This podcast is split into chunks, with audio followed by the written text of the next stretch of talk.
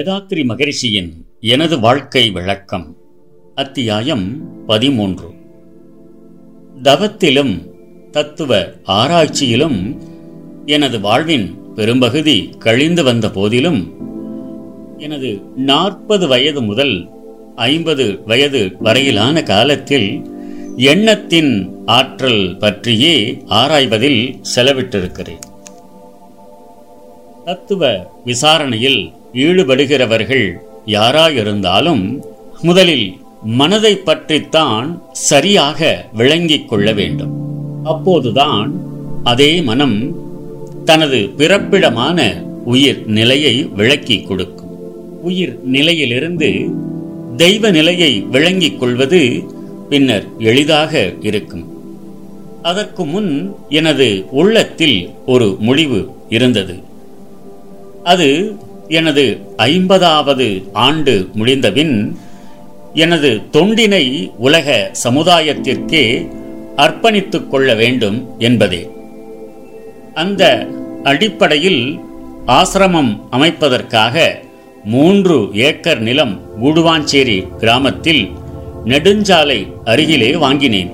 முதியோர் பராமரிப்பு குழந்தை வளர்ப்பு இவற்றிற்காக பத்து ஏக்கர் நிலத்தை ஏற்பாடு செய்து வைத்திருந்தேன். குடும்பத் தேவைக்கு ஏற்ற நிலம் கிணறு பம்பு செட்டோடு ஐந்து ஏக்கர் வாங்கி வைத்து விட்டேன்.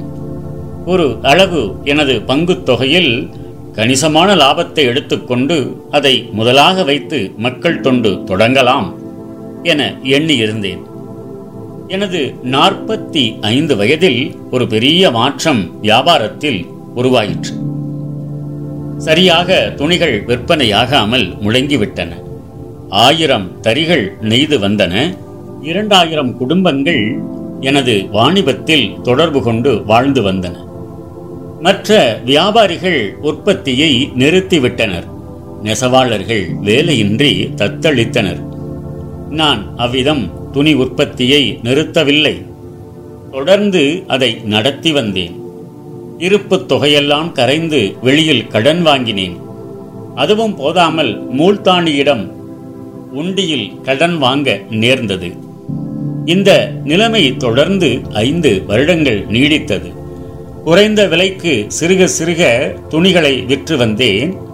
ஆயிரத்தி தொள்ளாயிரத்தி ஐம்பத்தி ஒன்பதாம் ஆண்டு முடிய கணக்கு பார்த்தபோது கைப்பணம் அனைத்தும் போய்விட்டது. வெளியிலிருந்து வரவேண்டிய தொகையும் வியாபாரத்தின் மீது இருந்த தொகையும் சேர்த்து ரூபாய் ஒரு லட்சத்தி ஐம்பதாயிரம் இருந்தது. கடனும் ரூபாய் ஒரு லட்சத்தி ஐம்பதாயிரம் ஏற்பட்டு விட்டது. இந்த நிலைமையை சமாளிப்பதற்காக நிலங்களை விற்றுவிட்டேன். வியாபாரத்தின் அளவை குறைத்துக் கொண்டேன். எனினும் கடன் சுமை வட்டிச் சுமைகளை தாங்க முடியவில்லை. அப்போது நமது எண்ணத்தின் சக்தியை இங்கு பயன்படுத்தி பார்க்கலாம் என்று எண்ணினேன். இன்னும் ஓராண்டுக்குள் எனது கடன்கள் எல்லாம் தீர்ந்துவிட வேண்டும் என்ற சொற்களை நாள்தோறும் காலை மாலையில் சங்கற்பமாக கூறி வந்தேன். கடன் சுமை அதிகமாகிவிட்டதும் வியாபாரத்தை அடியோடு நிறுத்திவிட்டேன். சொத்துக்கள் வியாபாரத்தில் வரவேண்டியவை எல்லாம் கடன்களுக்கு சிறிது குறைவாக இருந்தன. மூல்தாண்டிகளிடமிருந்து உண்டியல் கடனாக ரூபாய் முப்பத்தி நான்காயிரம் வாங்கியிருந்தேன். அது தேதி தவறிவிட்டதால் அவர்கள் கோர்ட் நடவடிக்கை எடுத்து சீல் வைத்து விட்டார்கள். ஐகோர்ட் உத்தரவுப்படி கம்பெனி கலைக்கப்பட்டது. இன்சால்வென்சி சட்டத்தின் கீழ் கம்பெனி பங்குதாரர்களான நான் எனது தம்பி எனது மருமகன் உள்பட எங்கள் மூன்று பேர்களுடைய சொத்துக்களும் பறிமுதல் செய்யப்பட்டு விட்டன ஏலத்தில் விற்கப்பட்டு கடன்காரர்கள் விகிதாச்சாரமாக பங்கிட்டுக் கொண்டனர். ஆயிரத்தி தொள்ளாயிரத்தி அறுபதாம் ஆண்டு டிசம்பர் மாதம் பத்தொன்பதாம் தேதியோடு என் கடன்கள் அனைத்தும் பைசலாகிவிட்டன. ஆனால் சொத்துக்கள் அனைத்தும் கூடவே போய்விட்டன. குடியிருக்க வீடில்லை. வாழ்க்கைக்கு தொழில் செய்ய முடியவில்லை. நண்பர்கள் அனைவரும் வருந்தினார்கள். குடும்பத்தில் உள்ள அத்தனை பேரும் கலங்கிவிட்டனர். நான் ஓரளவு மன உறுதியோடு இனி செய்ய வேண்டியதென்ன என்று ஆராய்ந்தேன். எனது வாழ்க்கை துணைவியோடு எதிர்கால வாழ்க்கை பற்றி கலந்து பேசினேன். அவள் சொன்னாள் எனக்கு குழாய்பிட்டு நன்றாக சுடத் தெரியும். நீங்கள் அனுமதித்தால் அதை செய்கிறேன். நாள்தோறும் நமக்கு தேவையான மூன்று ரூபாய் அதன் மூலம் கிடைக்கும். அதை கொண்டு தற்சமயம் காலம் தள்ளலாம். பிறகு நல்ல காலம் வரும்போது அப்போது செய்ய வேண்டியவற்றை செய்து கொள்ளலாம் என்று சொன்னாள். இதைவிட நமக்கு இப்போது வேறு வழி இல்லை. இதையே தொடங்குவோம். இன்றே தொடங்குவோம் என்றேன். அதற்கு ஐந்து ரூபாய்தான் முதல் தேவை. அதை மட்டும் என்னிடம் கொடுத்து வையுங்கள் என்றாள்.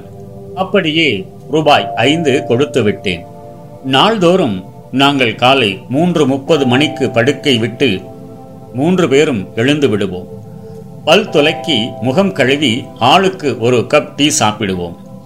என் மனைவிகள் இருவரும் அடுப்பு வேலை பார்ப்பார்கள். நான் சிறிது நேரம் தவம் ஆற்றிவிட்டு அவர்களுக்கு உதவி செய்ய வருவேன். அவ்வப்போது வேக்காடு பார்த்து நேரத்தோடு ஆவி பானை விட்டு பிட்டை எடுத்துவிட வேண்டியதுதான் அதில் மிக கடினமான வேலை. அதனை பெரியவள் லோகாம்பாள் செய்வாள். இளையவள் குழாய்களில் பிட்டு மாவு நிரப்பி கொடுத்து கொண்டே இருப்பாள். நான் வெந்த பிட்டுகளை குழாயிலிருந்து ஒரு ரூல் தடியினால் தள்ளி வெளியே எடுத்து அடுக்குவேன். ஒரு நிமிடத்திற்கு இரண்டு பிட்டு வீதம் இறங்கிவிடும். காலை மணி ஐந்து முப்பதுக்கெல்லாம் பிட்டுகள் தயாராகிவிடும். ஆறு மணிக்கெல்லாம் முழுவதும் விற்றுவிடும். இவ்வாறு ஏழு மாத காலம் சென்றது. காலத்தை ஒட்டி எடுத்துக்கொண்ட தொழிலே தவிர எங்களுக்கு இத்தொழில் கொஞ்சம் கூட மனதுக்கு பொருத்தமாக இல்லை. அடிக்கடி என் மனைவி என்னை ஏறிட்டு பார்ப்பாள். அவள் வயிறு பற்றி எரியும் கண்ணீர் விடுவாள் அவளுக்கு சமாதானம் கூறுவேன். நீங்கள் கொஞ்சம் அக்கறையோடு சொத்துக்களை கவனித்து இருந்தால் இந்த கஷ்டங்கள் நமக்கு வந்திருக்காதே என்று கடிந்தும் பேசுவாள். இவ்வாறு ஒவ்வொரு நாளும் நடைபெறும். துன்பங்கள் வந்த காலத்தில் இந்த நிலைமை மேலும் துன்பமாக இருந்தது. என் நண்பர்களில் மிகவும் சிறந்த ஒருவர் பெயர் திரு ஓ சந்தன்மல் சவுக்கார் அவர்கள். அவர் எனக்கு தேவையான செலவுகளுக்கு வேண்டிய பணம் அவ்வப்போது உதவி வந்தார். அவர் உதவியாக கொடுத்த போதிலும் என்னால் முடியும் போது திருப்பி கொடுத்தால் வாங்கிக் கொள்ள வேண்டும் என்று ஒப்புதல் செய்து பணம் பெற்று வந்தேன். அடிக்கடி கோர்ட்டுக்கு போகவும் மற்ற செலவுகளுக்கு பிட்டு வருவாய் போதவில்லை. அப்போது எனது இன்னொரு நண்பர் ஆத்தனஞ்சேரி ஆகு கண்ணப்ப முதலியார் என்பவர் இச்செய்தியை அறிந்து வீட்டுக்கு வந்து ரூபாய் இருநூற்றி ஐம்பது கொடுத்து செலவுக்கு வைத்துக் கொள்ளுங்கள் என்றார். ஒரு நாள் நண்பர் ஓ சந்தன்மல் சவுக்காரிடம் சென்று நான் அரிசி வியாபாரம் செய்யலாம் என்று நினைக்கிறேன். நெல் வாங்கி அவித்து அரைத்து விற்றால் ஒரு வண்டிக்கு ரூபாய் இருபத்தி ஐந்து கிடைக்கும். வாரம் இரண்டு வண்டி நெல் வாங்கினால் போதும் என்றேன். உடனே அவர் பீரோவை திறந்து ஒரு ஆயிரம் எடுத்துக் கொடுத்தார். அந்த தொகைதான் வருவாய் குறைவிலிருந்து என்னை மீட்டு மீண்டும் சரளமாக தேவைப்படி செலவு செய்து கொள்ள வழியை வகுத்தது.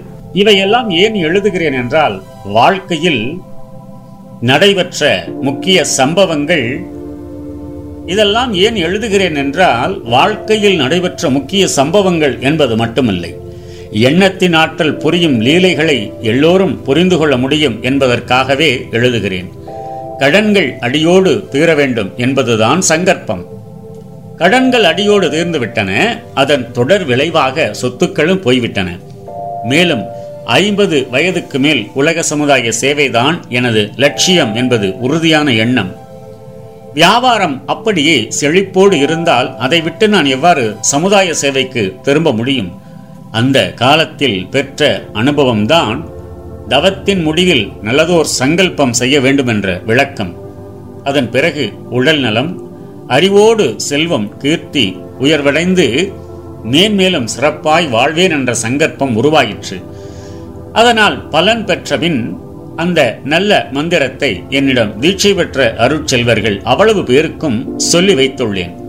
இன்று இந்த பொதுவான வாழ்க்கை நல சங்கற்பம் தமிழ்நாட்டில் தவச்செல்வர்கள் அருட்செல்வர்கள் அருள்நிதியர்கள் எல்லோருடைய உள்ளங்களிலும் ஒலித்துக் கொண்டிருக்கிறது.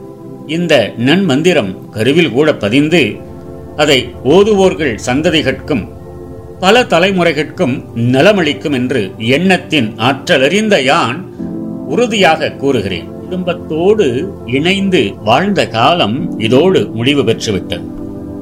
கூடுவாஞ்சேரி நெடுஞ்சாலை அருகே ஒரு குட்டை கரையில் ஒரு சிறு குடிசை போட்டு அதன் முன்னே உலக சமுதாய சேவா சங்கம் என்ற பெயர் பலகை தொங்கவிட்டுக் கொண்டு அங்கேயே தங்கி என் பணிகளை ஆற்றி வந்தேன். கடமை உணர்வின் அழுத்தமாக நாள்தோறும் சிறிது நேரம் செலவிட்டு குடும்பச் செலவிற்கு வருவாய் தேடி வந்தேன். இப்போது நேரம் அனைத்தும் என்னை ஈன்று வளர்த்து வாழ வைத்து வரும் மக்கள் சமுதாயத்திற்கு என் அறிவு மற்றும் உடல் வளம் இடம் தரும் அளவில் தொண்டாற்றி மகிழ்ந்து கொண்டிருக்கிறேன். நாட்டத்தே.